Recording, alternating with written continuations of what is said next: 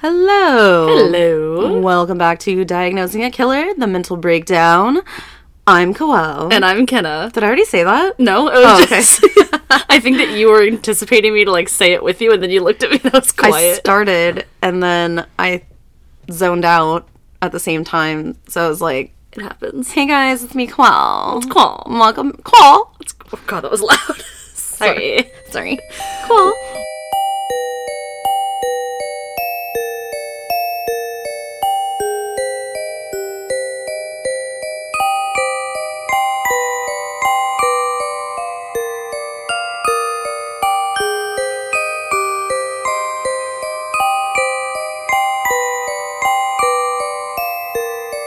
I went out last night and uh we I signed up for karaoke and you know I had been drinking like a little bit but I wasn't like you know anywhere crazy and I go up there and I was super nervous because we had a new bar like I hadn't been there yet and I didn't know anybody in the room and I got back off the stage and the stage and I was like I just blacked out for like the entire song. Straight blacked I out. just straight up blacked out. It's fine though. anyway, welcome guys. Wow, already messing up. Oh. Anyway, welcome back to the back. I feel like I don't even want to say we haven't said anything in a week. Sorry, I haven't posted in a while. Because I'm people- unapologetic at this point. People Sorry, y'all. listening to this in three years are gonna be like, I didn't even notice. didn't because- even notice Yeah, it's just one right after the other. yeah, exactly. It's fine. Well, we're gonna start this mental breakdown out by reading an email. Yeah, email We got an email.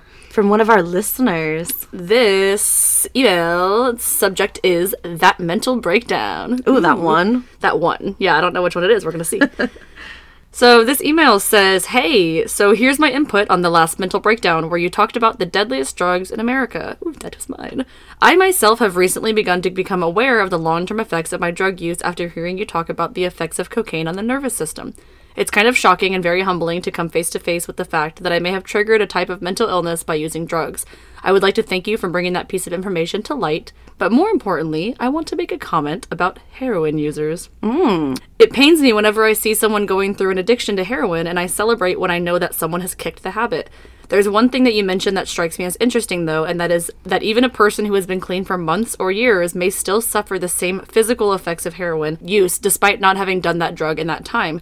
What's chilling to me is that the support system a former user has built in the time might see the signs of use again and think that the user has fallen off the wagon when they really haven't. Hmm. And then their mistrust might be a trigger for the user to begin their habit again.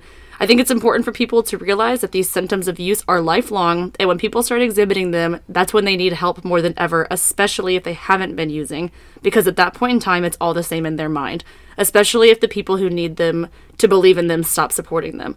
I love all that you guys do. Keep up the amazing work. Well, that was nice. That was a nice email, but that is a really good point. It's it's unfortunate that, and I learned a lot researching for that mental breakdown, and mm-hmm. even you know talking to you about it as I was presenting it.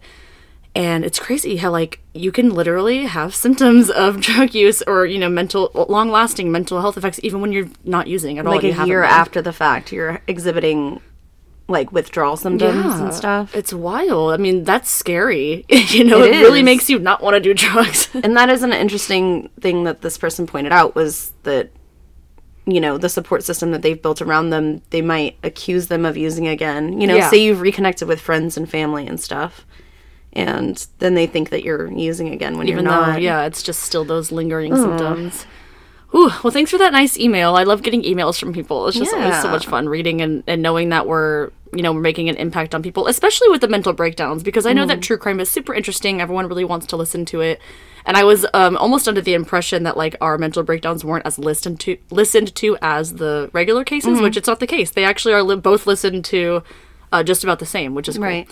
so i'm glad that we can teach people something. And then of course we learn something in the process as Right. well. As well um, other than that, I think the only thing else that's new is that we have a TikTok account. it took us a long time to get it started, and we're still kind of like working the in and outs of it. I don't really know how to use TikTok to do neither. anything other than watch TikToks, but hopefully we'll start to get um, some cool videos. What did you say they were called? Like the reels or the not the reels, but the the thing that Tim was telling you about, like the Shutterstock like images or whatever. You can kind of put them on and yeah like, a- so there's i actually uh, an old high school friend of mine he actually that's what he does as a profession he goes to places like florida and does stock footage of like in the sea and like stuff like that. And then he oh. sells those stock footages to like documentaries and stuff. So like you know when someone's in California because they'll like do this aerial view of Hollywood sign or Yeah. something. People do that for a living and then they just sell it to TV shows or whatever. I mean, that makes so much sense. I feel like I always wonder, like, where do they get these clips from? That's Right. so that's so fitting that they just coincidentally had this specific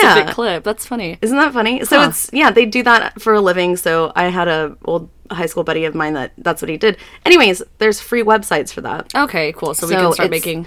Yeah. Yeah, my editing is not pristine. We need to start you know, finding someone. Maybe we can pay someone to help us put out Maybe, videos. anyway, I'm excited to hear what we're going to talk about today. So today we are going to be talking about the bystander effect. Oh. So this is usually something that you'll learn in a psychology class Yeah, for the this most is part. interesting. So, what is the bystander effect? Let's define it. The bystander effect is defined as a psychological theory that states that the more people that are around, the less likely an individual is to offer help to like a victim of a crime, Yes. essentially. So, one of the most accredited cases to this theory is actually the case of Kitty, Gene- Kitty Genovese. I don't know if you've heard of. No? I don't think so.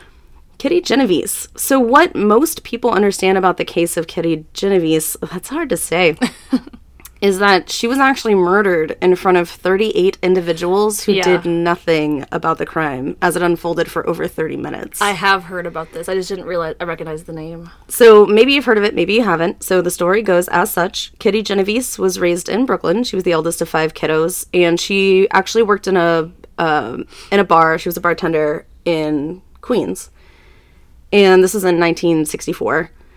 Kitty had finished closing up the bar around 2:30 in the morning um, on March 13th of that same year, 1964. She headed to her car to make her trip home, and while she was on her way home, she stopped at a red light, and she was actually spotted by Winston Moseley, um, and he was actually waiting in his car specifically to find a victim, Oh, which is. bleh. Yeah. That's So he waited in this parking lot for a while, and just across from this parking lot is where Kitty had stopped her car at the red light. So he followed her. He followed her home. So when she parked her vehicle in um, like her apartment complex, like it's just like a parking lot. It's not like a like a parking garage. So when Kitty came out of her car, she started walking up to her the front of her apartment complex building, and Moseley came from behind her and um, he started like running towards her, and he was brandishing a knife. Okay, that's terrifying. Running. Super scary. And so she heard someone running behind her. She turned around, saw what he was holding, and she started just running. I just like got the sudden urge to turn around and see if there's anyone behind me. I know you can see directly behind me, but So she she began to scream, of course, like calling for help, and she said something like, "Please help me," or "I'm being stabbed," something like that. Um, neighbors would later report that they had heard screaming and saw two individuals in a tussle that they heard, um, but th- that they heard them screaming and yelling at each other, but they thought it was a lovers' quarrel, so they didn't do anything about it. They didn't see blood or anything like coming from. No, yeah. Okay. One neighbor apparently did attempt to say something like, "Hey, leave that girl alone" from his apartment building window. Oh, so like the eighth floor up. He's like, hey, Hey, what you doing down there? Don't do that. that, that." I see you. like, what are you gonna do? So Moseley, uh, when hearing the man scream, however, or yell, he actually ran back towards his car. Kitty had been stabbed twice, but pretty severely, and in the back. Um, she tried to make her way around the rear of the apartment in an effort to hide from the attacker. Oh my god. Well, in the rear of the atta- uh, in the rear of the attacker. oh no, it's not that kind of show. In the rear of the building, there was pretty much like an enclosed stairway, so there was like a door that you get to upstairs, like to where the stairs are. So she was just in that. oh, area. I feel like that would be scarier. Like you're now you're trapped and like So a, sh- yeah, she was just in that area, not like victim blaming or anything, but that's I feel like if that's your only option, that's scary. Right. Um, so apparently at this point, one neighbor did attempt to call the police and stated that a potentially drunk woman was staggering around and yelling. Oh, now Yeah. she's Now she's inebriated and it's her fault. Kitty made it to the inside of the doorway. Um, unfortunately, Moseley wasn't done. He hopped in his car and he tried to locate her and eventually would find her um, in the rear of the apartment building. Um, and then he began to repeatedly stab her, and then he also sexually assaulted her. Oh my god. So he had um, then dug through her pockets, and he received the fifty dollars that Kitty had made that night, Oh my and God. left. All of that for fifty dollars. The crime took a total of over 30 minutes from beginning to end, and uh, it actually took an ambulance an hour to arrive on the scene. What? So, Oh, because they thought she was just a drunk idiot. so Oh here's okay. So this is this is the story as it pertains to the bystander effect, and and what this is the the um, biggest example that people use when they talk about this case, right? Um, in that time, a neighbor had actually found Kitty and stayed with her until the ambulance arrived. So the media picked up this story, and just two weeks later, after the story had gained traction, a headline in the New York Times would say 37, which was actually a misprint. It was supposed to be 38. 38 who saw murder did not call police. During interviews, the Times also quoted a neighbor by saying that they, quote, didn't want to get involved. This, of course, shocked and appalled people that so many could see something like this and not, not do something about it. Mm-hmm. There were other exaggerations and variations of the detail f- about this crime, including that people said that they had heard that a neighbor actually turned up their radio to drown out her screams. What? So this was published in the media. Um, oh my god. So apparently, like another quote was that everybody had just stood by watching a woman be knifed to death. So a sort of folk- folklore had kind of started to surround the case, and Mm-hmm. it even claimed that the block itself was almost like a death site. So much so that there was a rumor that another woman had been beaten to death on the very same spot that Kitty had passed away in, or that vicinity in front of her apartment, and that no one called the cops or stepped in to help in that case either. Okay, I get like not wanting to get involved. That's great. You don't want to get involved physically, you don't have to. Call the fucking police. You can make an anonymous call to the Right. police and they'll not ever know that you were involved. Like fucking So here we go, right? even so if this it is, a lover's quarrel. Right. So this is all the this is all the build up, right? So this is the case that everybody talks about Yeah. again with the bystander effect. Here's the reality though, okay? We have to keep in mind. It is 3 a.m. It's 3 a.m. Okay. Okay. The crime scene is technically two locations. So some witnesses who, some witnesses who had seen the first part of the attack or whatever they were witnessing didn't really get a good view of what was going on either. And again, it's 3 a.m. It's probably not a lot of people awake. Whatever they bits and pieces that they did see, they might not have known what was going on. Then the second location is also happening behind a closed door. You know, and that's Yeah. like the brunt of the attack was after she had crawled into the stairwell. So and nobody pretty much saw that part. I feel like I'd be more likely to like turn my head away if I heard screaming in the middle of the day though. Screaming in the middle of the night is like definitely scarier. I feel like Yeah. that would be more cause for concern. It's true. This is also 1964. It's not the 1930s. It's not the 1930s. Also, at this time, 911 did not exist. yeah. So you basically just called a phone number, like your local area phone number. Someone would give, like, a, you would receive a phone call, you write down a potential crime that's happening, um, but there's no priority. It's not like nowadays where you call 911 and there's high priority and lower priority calls. There is, it is just you get to it when you get to it. God, So, um, and this is honestly, from what I can remember, um, part of the reason why they started having things like 911 is cases like this. Yeah. So the only report that they actually got was of a drunken woman. That's wild. In any case, psychology has used the Kitty Genovese um, as an example, again, uh, when talking about the bystander effect, and it is essentially the launching pad in discovering more about why so many people would do nothing in specific moments. Yeah. There's been plenty of other instances where this effect has been present. And this is a content warning. Um, we will be talking about a few things that are pretty difficult. Um, I'm just going to give two other examples, essentially. So, a Jane Doe at Richmond High was actually sexually assaulted by a group of schoolmates. She would survive the attack. Um, the attack was over two and a half hours long. Oh my god. Um, and there were about 20 other strangers around who actually watched and recorded without doing anything. Was it a physical attack or a sexual attack? this is a sexual assault. Oh my god. Eventually, a female classmate would notify the police. So, in another case, um, a Jane Doe was sexually assaulted on a train in front of tons of passengers in Philadelphia. Many people pulled out their phones, but no one did anything for over 40 minutes. Eventually, a train employee who was actually off duty boarded the train during the assault and they called police. Why does the first thought in people's minds go to let's just record this active assault that's happening right in front of me? Like if it's like a fight and you're in high school, Yeah. sure, maybe if someone's not getting like murdered. But like this person is being sexually that's so gross. It's awful. It's awful. And there's at least four or five other cases that are just on the Wikipedia That's page so for bystander effect. So why do people do nothing? Psychologists say it's due to the lack of sense of responsibility and more of a sense of a- anonymity. So essentially, um, I ask you to complete a task. You would feel solely responsible to get that task done. However, if you're in a group of 15 people or more and you're all working on one task like a puzzle, then you don't feel as responsible to get more done Yeah. than somebody else. No, it's always like, well, someone else will call. Right. Like when you drive by and you see a fire and you're like, oh, I don't, I'm not going to report Surely it. someone else will report it. Yeah. exactly. It's exactly that mindset. So another interesting thought is the thought that most people also might not intervene out of fear, um, not only for fear for their own self, but also taking inventory of those around them. Um, they might not think that they're as capable as someone else.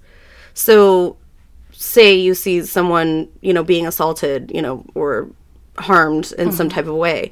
You also take inventory and stock of the people around you, and you're like, oh, well, I'm young you know i'm whatever i'm not my might not be as strong as someone else here Yeah. and so it's not only just fear of your autonomy like your own autonomy or not autonomy but yeah autonomy Your capabilities. your yeah. capabilities yeah um you don't want to put yourself out there because you know i would be like well i have a child i'm not gonna put myself in the middle of that and go help someone however if it's usually like one-on-one like you're the only person Then, like, you that's have no there. choice. you have no choice. You're like I, okay i have to say something. I have to step up.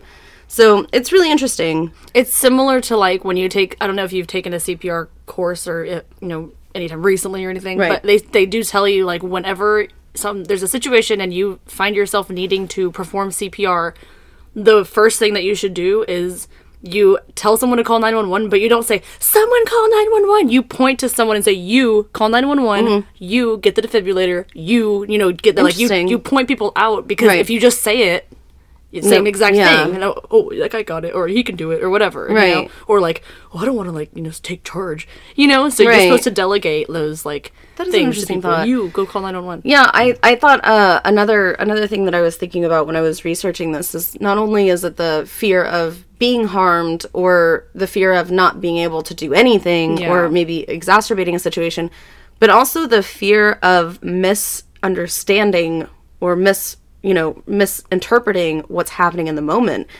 If I see you know, a man and a woman that are making out and or you know what I mean, maybe it might be like something that's forceful looking or appearing to me. Mm-hmm. But if everyone around me is like, "Oh, it's no big deal," then am I misinterpreting that? I'm not gonna, you know what I mean? And Yeah, that's a no, fear of a yeah. social construct at that point, because then it's like, socially, I'm fearful that if I say something, I'm gonna be the asshole because I said something. Yeah, you know what I mean? But also, it's like I'd rather overreact than underreact. Like instead of be like, "Oh, I'm sure it's fine," I'd rather be like, "Hey, are you are you okay? Like, are you hurting her? Or, you, or is he hurting you? No, it's everything's fine. Like that's I'm sorry if we blah blah. blah. Okay, perfect. You know, yeah, as long no, as you're not being yeah, assaulted. Of course, yeah. No, but I do get it. Like I don't I've definitely what drunkenly said stuff like that before. Yeah. I'm like, "Oh, is everything okay here?" And we was like, "Yeah, why?" And I'm like, "Well, because he's really rude to you. You know, Really like ya. what you No, said yeah, was and- not cool." And I'll tell you what, like it's hard to say something. It's hard to be in a situation like that and be the one to say something. I have sorry, I have a real quick like kind of relate like related story. I was working behind the bar at Five Four a while ago. Um, and I was like 20, like I was young, so it's Mm. not even the kind of tr- like adult that's like super confident and wants to say something and stand up for you, Yeah. you know. and there was this couple sitting at the bar. Well, I was on what we called the well, which is I was making drinks for the rest of the dining room. So I was just frequently making drinks. It was really busy. But I was also standing in the same spot for a long period of time. And there was this couple, and I couldn't. there's a lot of going on. There's a lot of people. I couldn't exactly tell at first, but the guy was. They were older, probably in their fifties. The guy was talking to her like verbally abusing her. And all she had was a glass of water. And he had like he has on like his fifth beer. He has like a whole plate of food in front of him, and all she had was a glass of water. Oh my and he is like just ridiculing her, just like talking, like telling her that she's a piece of shit and blah blah blah, like really bad.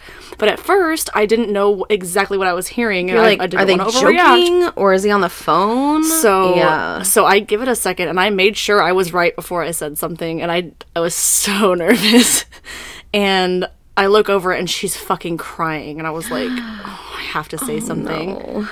And so I I'm so, I'm sorry, sir. I'm sorry. Can you please not speak to her that way? That's you're making me very uncomfortable and she's clearly very upset. And he goes like he was like baffled that someone Oh, said no, something to him. someone said well, something to him, meanwhile, there's- finally, the there's first time in his life. On either side of them there's a couple. I'm working with like three other bartenders. Mm-hmm. Like I'm not the only one that heard that. And he yeah, first time someone stood up to him ever. And especially, oh my god, a woman standing up to you, Mm-hmm. like for you know, God forbid, right? And he goes, This is none of your business.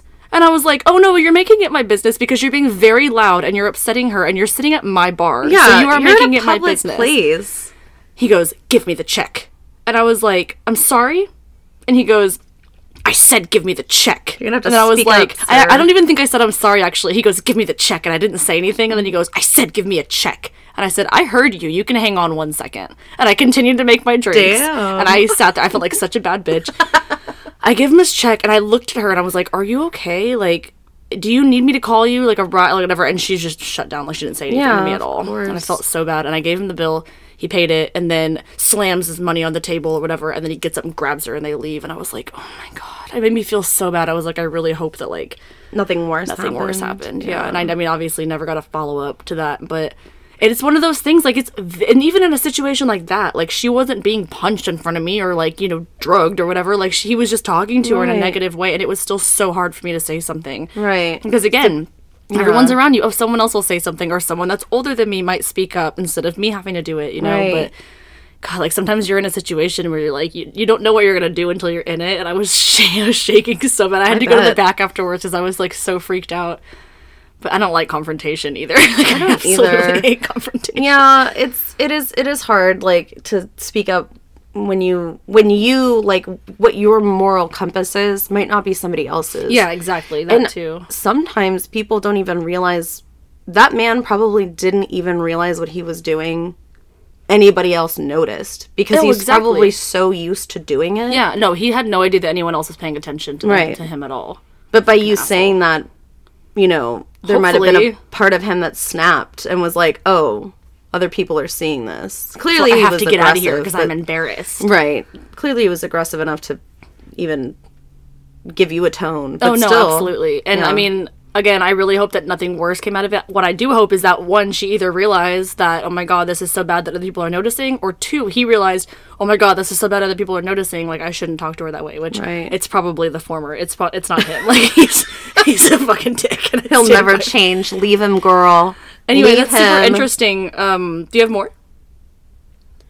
No. Oh, okay. I, I, like cut you off, and I was like, oh, maybe she has more that she wants to share. Well, that was yeah, that's super interesting. The bystander effect is yeah, again, you're right. It's in like every psychology course. It's like a big deal, you know. Yeah. It's like, and it's statistically proven that you can, you're more likely to get away with murder in a crowd than you are when you're one on one with, like, or one on two, or one yeah, on three. it's very whatever. surprising. On the flip, um, I did read just a little bit about how the bystander effect. I don't even know how much longer it's going to be studied because more and more people are getting comfortable with saying something Yeah. more often than not now. Um, I think the last statistical um, experiment that they did. I think it was in 2018 or 2019, somewhere in there. But they said that more often or not, people are, will stand up and and help others, which I is don't want to great. like pat myself on the back or anything, but I think that has a lot to do with our generation, especially getting old, to the ages that they are at now. Right. Being able to stand up for yourself, I feel like that's a giant theme of the millennial uh, Right. generation is, is standing up for yourself and, and you know talking back and instead Right. of just submitting. So I think that might have something to do with it. Now that we're all at this age where we feel comfortable and we don't feel like babies anymore, you know, Right. we can say something and we do have a voice, and Right. Stuff, so- But also at the same time, mind your business, Tracy. Yeah. I hear you, Tra- mind your business, Tracy. That's true. There is some situations that you shouldn't just insert your nose in. But if someone's getting actively fucking assaulted, whether it be physical or sexual, come on, y'all. Yeah. Not you guys. You guys didn't do anything wrong, but come on, people. Come on, people. anyway, that was super interesting. Soups ins. Soups is. So I, again, super vain over here. I've been re-listening to all of our episodes, and there's I got I got to the one Soups finally. cash? You're like soups cash, like Soups soups cash. said it was so Just soups funny. cash.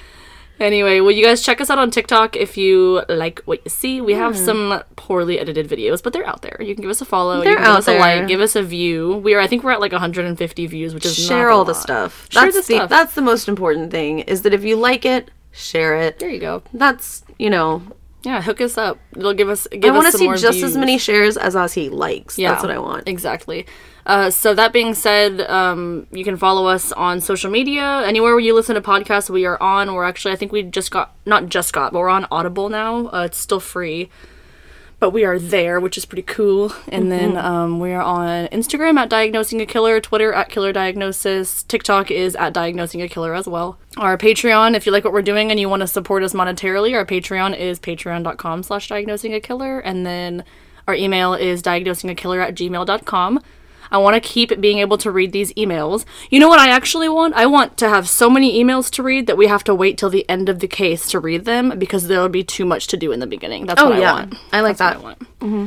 We'll be back um, pretty soon with another case and then just keep going back and forth like we have been. Yeah. We're coming up on a year, by the way. I totally forgot that. We need a one year anniversary episode. August 31st is a year for the Okay. for the cast. So it's Okay. coming up. Yeah. All right, we'll see you guys later. Love you. Love you. Bye.